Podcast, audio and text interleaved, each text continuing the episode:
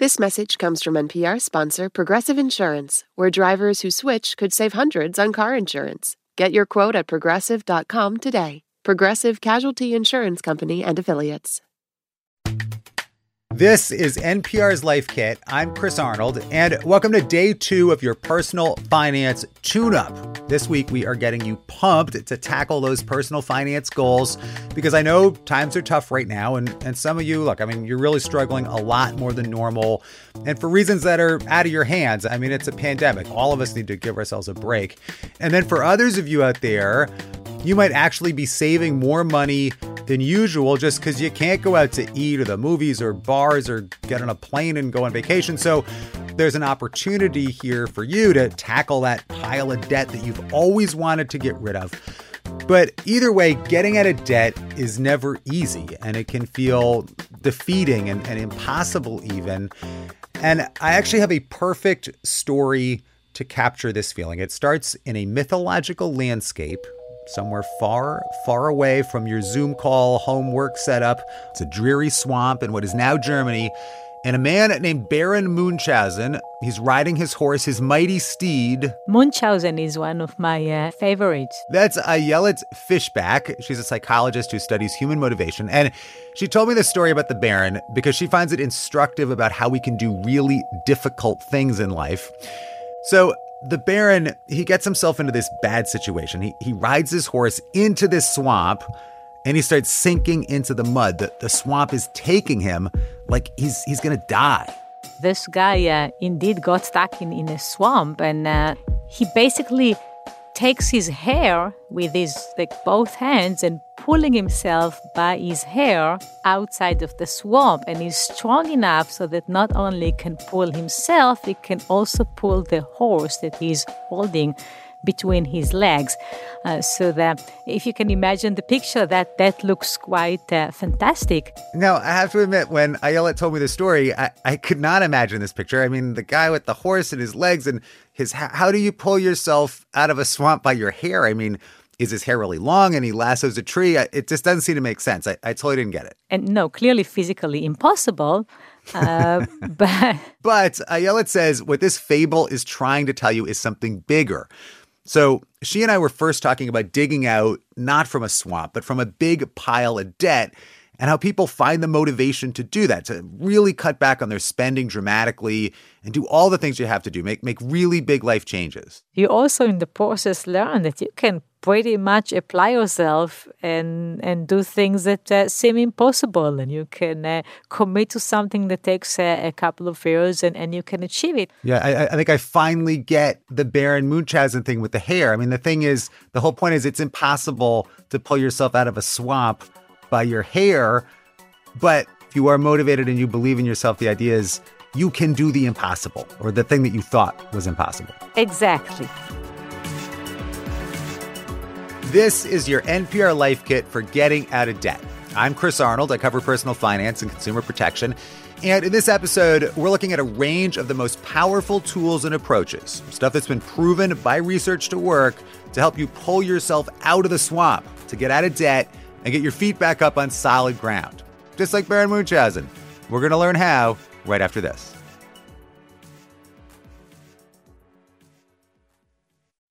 Support for this NPR podcast and the following message come from Amgen, a biotechnology pioneer leading the fight against the world's toughest diseases such as cancer, heart disease, asthma, and osteoporosis. In a new era of human health, Amgen continues to accelerate the pace of change, operating sustainably and drawing upon deep knowledge of science to push beyond what's known today. With each decade, they reliably deliver powerful new therapies to patients. Learn more at amgen.com. Support for NPR and the following message come from Saatva. Saatva luxury mattresses are every bit as elegant as the most expensive brands, but because they're sold online, they're about half the price. Visit SAATVA.com slash NPR and save an additional $200. Summer is for going to the movie theater because it's too hot to stay home. It's for driving with the windows down, listening to your favorite music. It's for stretching out while you're on vacation to gobble up a TV show. For a guide to some of the TV, movies, and music we are most excited about this summer, listen to the Pop Culture Happy Hour podcast from NPR. Debt is kind of a strange thing. I mean, we heard from listeners who are smart, well meaning people when it comes to money, and they let themselves rack up twenty, thirty, forty thousand dollars in say credit card debt. And that seems kind of crazy, right? it's like, oh, I, I know, okay, I, I'm already in twenty thousand dollars of debt, and I can't afford my bill. So, so my solution is I'm going to take on more debt and just sort of hope that this works out. I mean, why do we do that? When you're in debt already, taking on more debt makes you feel wealthier. That's Abby Sussman. She's a professor at the University of Chicago who studies the psychology of financial decision making. And she says our brains play all kinds of tricks on us when it comes to money and being in debt. She says here's one reason that taking on more debt seems like a good idea at the time. You actually consider the extra dollar that you get in assets from taking on the extra dollar of debt to be more important than the dollar of debt. So, in that case, actually taking on more debt can even make you feel wealthier than you otherwise would. So, we feel better, we, we feel wealthier, but we're actually more screwed. We're, we're sinking deeper into the swamp. That's exactly right. That's exactly right. And there are a bunch of other ways, too, that, that our brains lead us astray. Abby says we're, we're too optimistic about being able to catch up. We underestimate what our expenses are going to be, even just like next month. So she says this whole debt thing, it can be kind of devious and, and easy to fall victim to. I hate debt. Hmm. I hate it so much that if debt was a person, I would slap it. That's Michelle Singletary. She's with the Washington Post. She's a columnist and author who's written books about getting out of debt. And she works one on one with lots of people to help them do this too. And Michelle says because debt can be such a tricky adversary, you need a good plan to defeat it. And that's our first big takeaway here. Call it tip number one.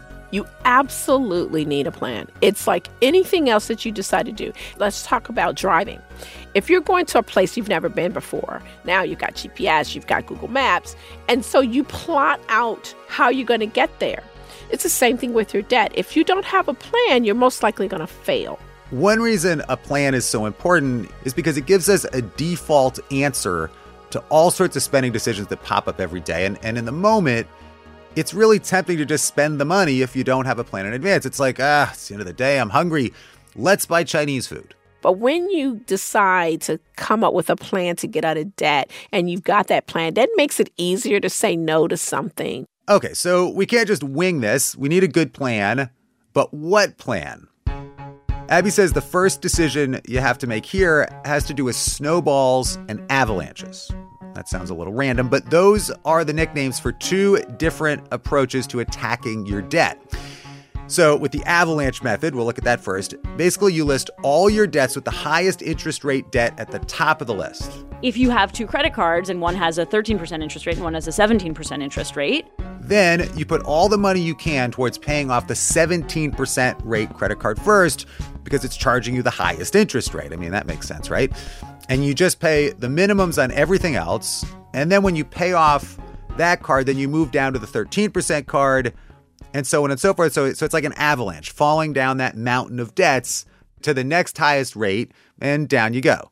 You'll be much better off from a from an economic perspective paying off that highest interest rate debt first because essentially you'll have less total debt to have to pay off over time. So that seems pretty straight ahead and logical. But there is a wild card factor here that has to do with motivation. And Michelle explains that's where the snowball method comes in. That plan says something a little different. It says, you know what, screw the math as far as paying the highest interest rate first. If the folks who are in debt had looked at logic and math, they wouldn't be in debt in the first place. So you didn't use math to get in debt. Now you're going to try to go to logic to get out of it. No, we got to look at behavior. And the snowball method is all about behavior and feeling motivated by small wins. So you make a list of all your debts, not by the interest rate, but by the balance, how much you owe, and starting with the smallest debt at the top of the list. So if that's a credit card with only 200 bucks on it, you attack that. You go at it and pay it off, and you pay it off really quickly, and then boom, you get a win. And what the studies show is that when people have immediate progress, that they get rid of some debt, that energizes them, that encourages them. We heard from a bunch of listeners who did this, and a lot of them say it actually works, like Jason Moingen from Minnesota. Once we started paying the smallest bills that we had off, we did feel like we made some momentum. and it was just uh, it was just a psychological win, and so we just kept paying off more bills and and more bills and throwing it at the next largest bill, and we felt like we were making progress. And you get religion about the whole thing, and pretty soon it's like go go go, pay off your debts really fast because you're more committed to it. That's exactly right. Abby says, though, if you don't need that motivation, if it was her, she'd do the avalanche method and pay the higher interest rate debt first, because in the end, you're paying off less money if you're throwing the same amount at, at your debts. So, the takeaway here, tip number two do some soul searching and decide if the avalanche or the snowball is the right approach for you. You know, whichever way you decide to go, it sounds like you're saying the most important thing to do is to pick an approach and really be motivated and and and go after it, you know. I think if you have a plan and you follow the plan, that that will be much more effective than approaching this at random, for sure. Okay. Takeaway number three, and I apologize in advance. This is the painful part. But in order to have the money that you're going to need to pay off these debts, you are going to have to start spending less money. The math is pretty simple here. This just has to be part of your plan. I mean, so there are two levers, right? You can spend less or you can earn more. And I think for a lot of people, the earning more option is not a feasible one. And so I think spending less becomes critical. Um, and I, I suspect that this is something that, that most people do realize is important. It's just hard to do. And it's it's even harder to do if you don't make very much money. We heard from a lot of you who are in that position. So I brought this up with Michelle and I said, you know, look, uh, people say I just don't have any wiggle room. The, the system's not fair. I don't make enough money saving and paying down debt, it, it just feels like it's impossible. Yeah, I, I, you know I get that. Um, let me just say this because a lot of times when financial experts say you still got to do it, you know, people are like, well, you don't know, you don't understand. Let me tell you something. I completely understand. I was abandoned by my parents and went to live with my grandmother. Before my grandmother took us in, I knew hunger. Like there wasn't food in the refrigerator. And I don't mean that there wasn't choices in the refrigerator. I mean there was nothing in the refrigerator. So I understand poverty at a level that some experts don't, right? You know, my grandmother made um, like thirteen thousand dollars the most in her life, so she couldn't give me money to help. So even as a young adult, it was all on me starting out in my new job, and I was also helping a disabled brother. So I totally get that there's not a whole lot to stretch. I know what it's like. But I also know that you can't overspend and spend what you don't have. So if you're a young adult starting out, that means that you got to make different decisions. Different decisions. All right, we're going to go through a bunch of strategies that will help you make better decisions about money. And one big thing you can do is look, you just have to have a budget. There's all kinds of reasons to do that. And, and don't be intimidated about it. Just sit down and do it. Listen, my grandmother budgeted on the back of an envelope from, from junk mail. Pretty simple. We've got a whole episode about how to be the master of your budget, as we call it. It's in our life kit guide called Find Money You Didn't Know You Had. And that gives you tons of good advice about, about what a powerful tool a budget can be. So definitely check that out.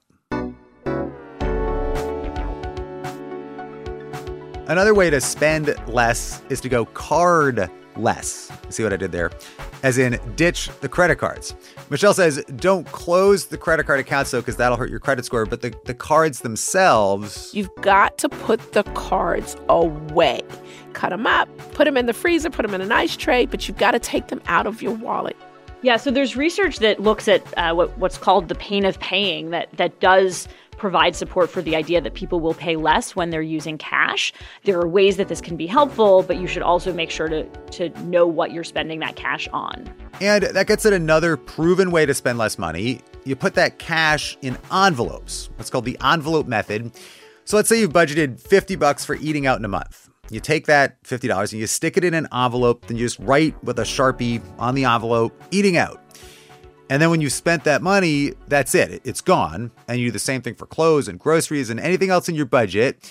And it might seem a little silly, like, ah, come on, what's with all these envelopes? But it can actually work.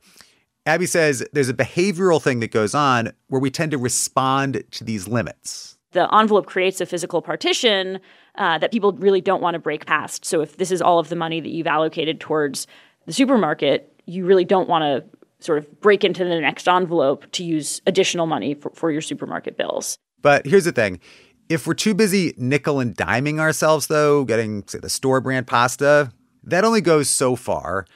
So Michelle says, don't forget the big stuff. It's important to reassess the things that you spend the most money on, like your rent and your mortgage and living alone.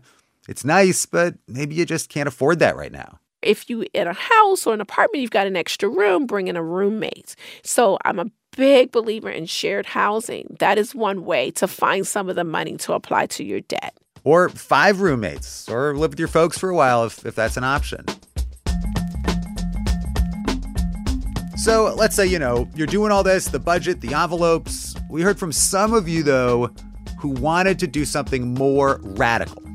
And this is our next takeaway. Tip number four you can try something called a spending fast. We heard from Marie Tweedy in Seattle, and she'd gotten married and she was spending money and put it on a credit card or multiple credit cards. And she'd spent a lot of money on this wedding and I looked at the number. I knew it was high, but I was shocked by how high it was. It was over $40,000 in credit card debt. This is just credit card debt. $40,000 of credit card debt. And Marie's kind of laughing here so she doesn't cry, but she says this was pretty painful. I tallied up the the interest I was paying a month and it was $400 a month.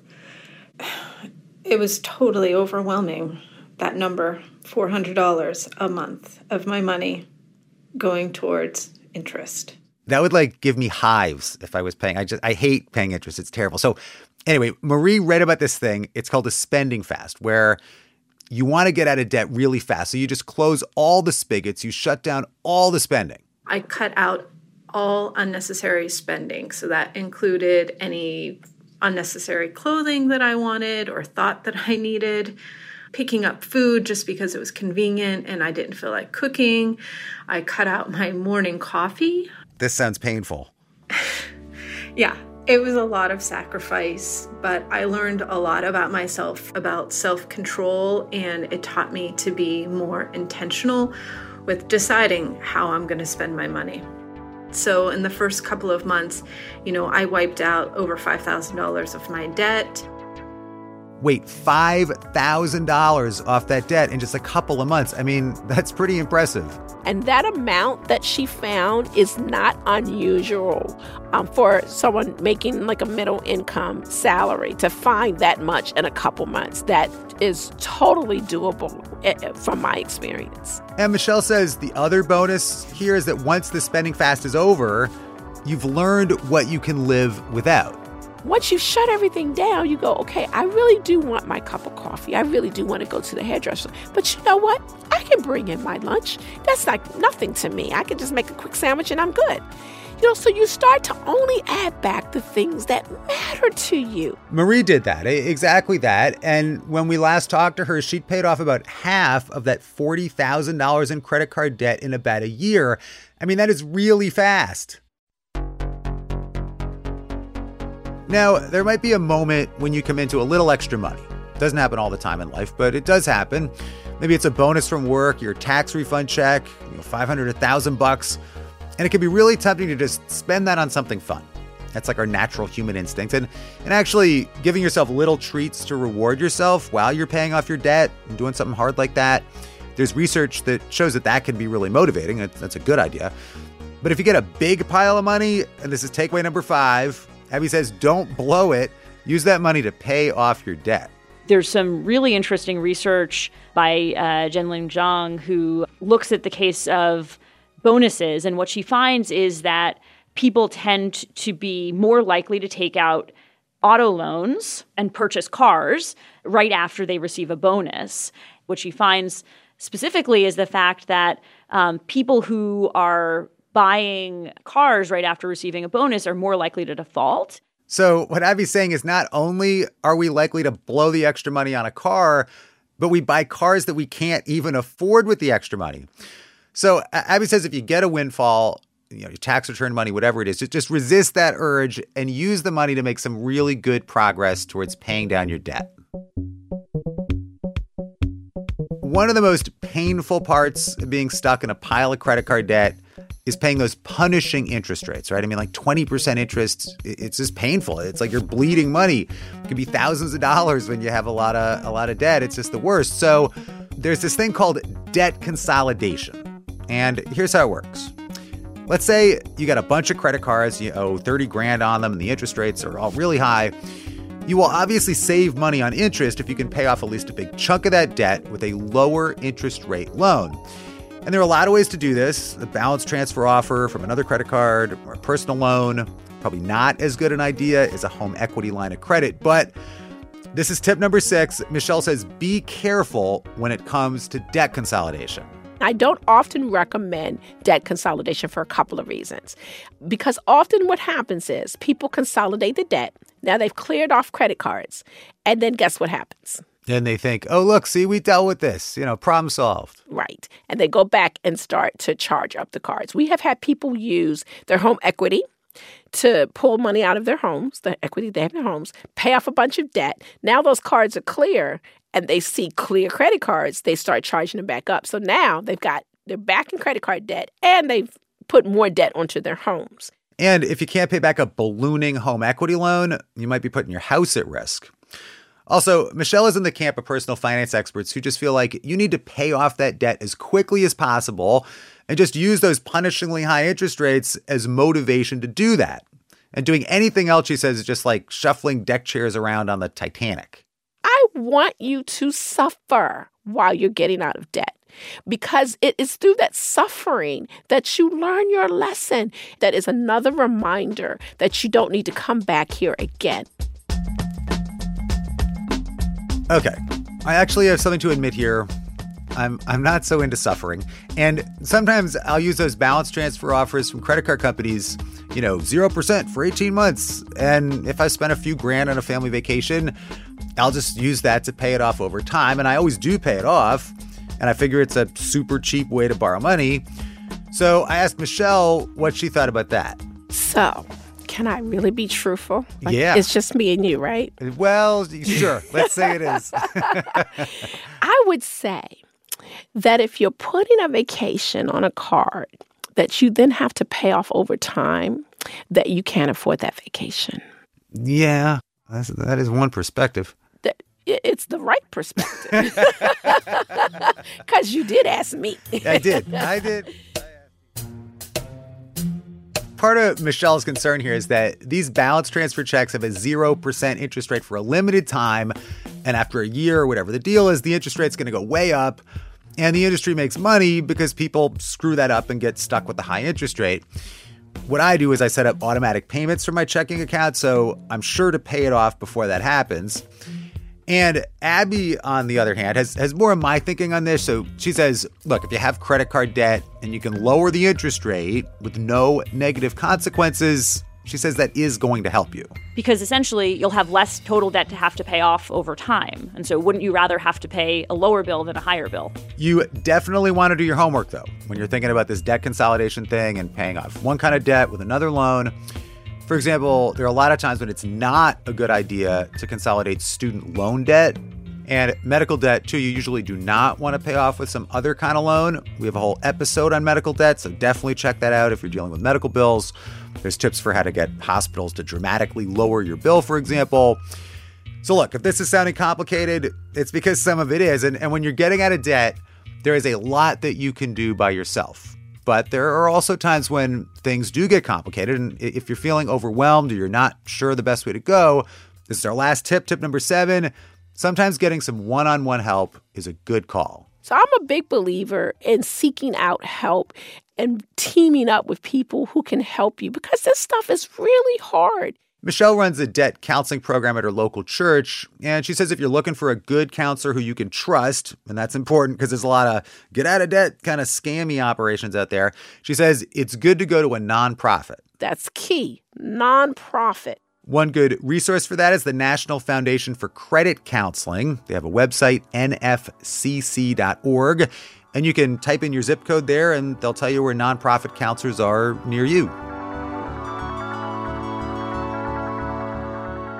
And finally, as you head down this road of getting out of debt, this exciting but hard road, whether you do the snowball or the avalanche, or you want to go hog wild and try the spending fast, Michelle says before you do any of that, do this too. The most important thing you need to do when you have a lot of debt is to forgive yourself because you need to take that step first so that you lay the groundwork for success. If during the whole process you're beating yourself up, or if I had only known and I shouldn't have done this, you're just not going to gain a lot of ground because you're going to start off with a very negative approach to paying off your debt just say, you know what, life happens. I'm in this situation. And so now I've decided in my life that I'm going to take the steps to get out of debt. And that's where you should start first. You know, if Baron Munchausen had been all super negative and down to the dumps, he never could have pulled himself and his horse out of that swamp, right? You could do this. Okay, so we covered a lot of ground here, and to help us remember the most important stuff, here come the big takeaways. Number one, you absolutely need a plan. If you're in debt, you need a debt plan. You need a plan to get out of debt. Otherwise, it's like taking a trip and you have no idea where you're going. Tip number two do some soul searching and decide if the avalanche or the snowball is the right approach for you. Okay, takeaway number three, and I'm sorry, this is the painful part, but you are going to have to spend less money if you want to pay off your debt. But remember, there's lots of good ways to do that, right? Using the cash, the envelopes, get a roommate. A budget is not a bad word. And a lot of people think budget is about denying yourself. No, no, a budget tells you what you can do. And our next takeaway, tip number four, you can try something called a spending fast. Pick a brief period of a month or two to dramatically reduce your spending, and this will hopefully help you form better habits as well and you might slam through two, three, four, five thousand dollars worth of debt. Just pay it off really fast. All right, takeaway number five. Abby says, don't blow extra money when you get that tax return or you know that month that comes along once a year or whatever where you get an extra paycheck. Use that to pay off your debt think about that as an opportunity for for savings or for having money that, that's built up that you can actually use to repay debt and put you in a better financial position. And our next tip, tip number six, Michelle says be careful when it comes to debt consolidation. It works for some, but most of them end up right back where they are because they haven't gone through the process of making sure they understand why they're in debt and that they shouldn't go back here again. And finally, our last tip, tip number seven sometimes when things get really complicated, hard, you don't want to make the wrong decision. Getting some one on one help is a really good call. Just make sure it's with a non-profit agency. So it helps to have someone or have a program that you can go to where it can encourage you to stay on that path. For more NPR Life Kit, check out our other episodes. There's one about how to journal and how to start running. We cover all kinds of things. You can find those at npr.org slash lifekit. And if you love Life Kit and you want more, subscribe to our newsletter at npr.org slash lifekit newsletter. If you've got a good tip about crushing debt, leave us a voicemail at 202 216 9823 or email us at lifekit at npr.org. This episode was produced by Sylvie Douglas. Meghan Keane is the managing producer. Beth Donovan is the senior editor. Our digital editor is Beck Harlan, and our editorial assistant is Clare Schneider. I'm Chris Arnold. Thanks for listening.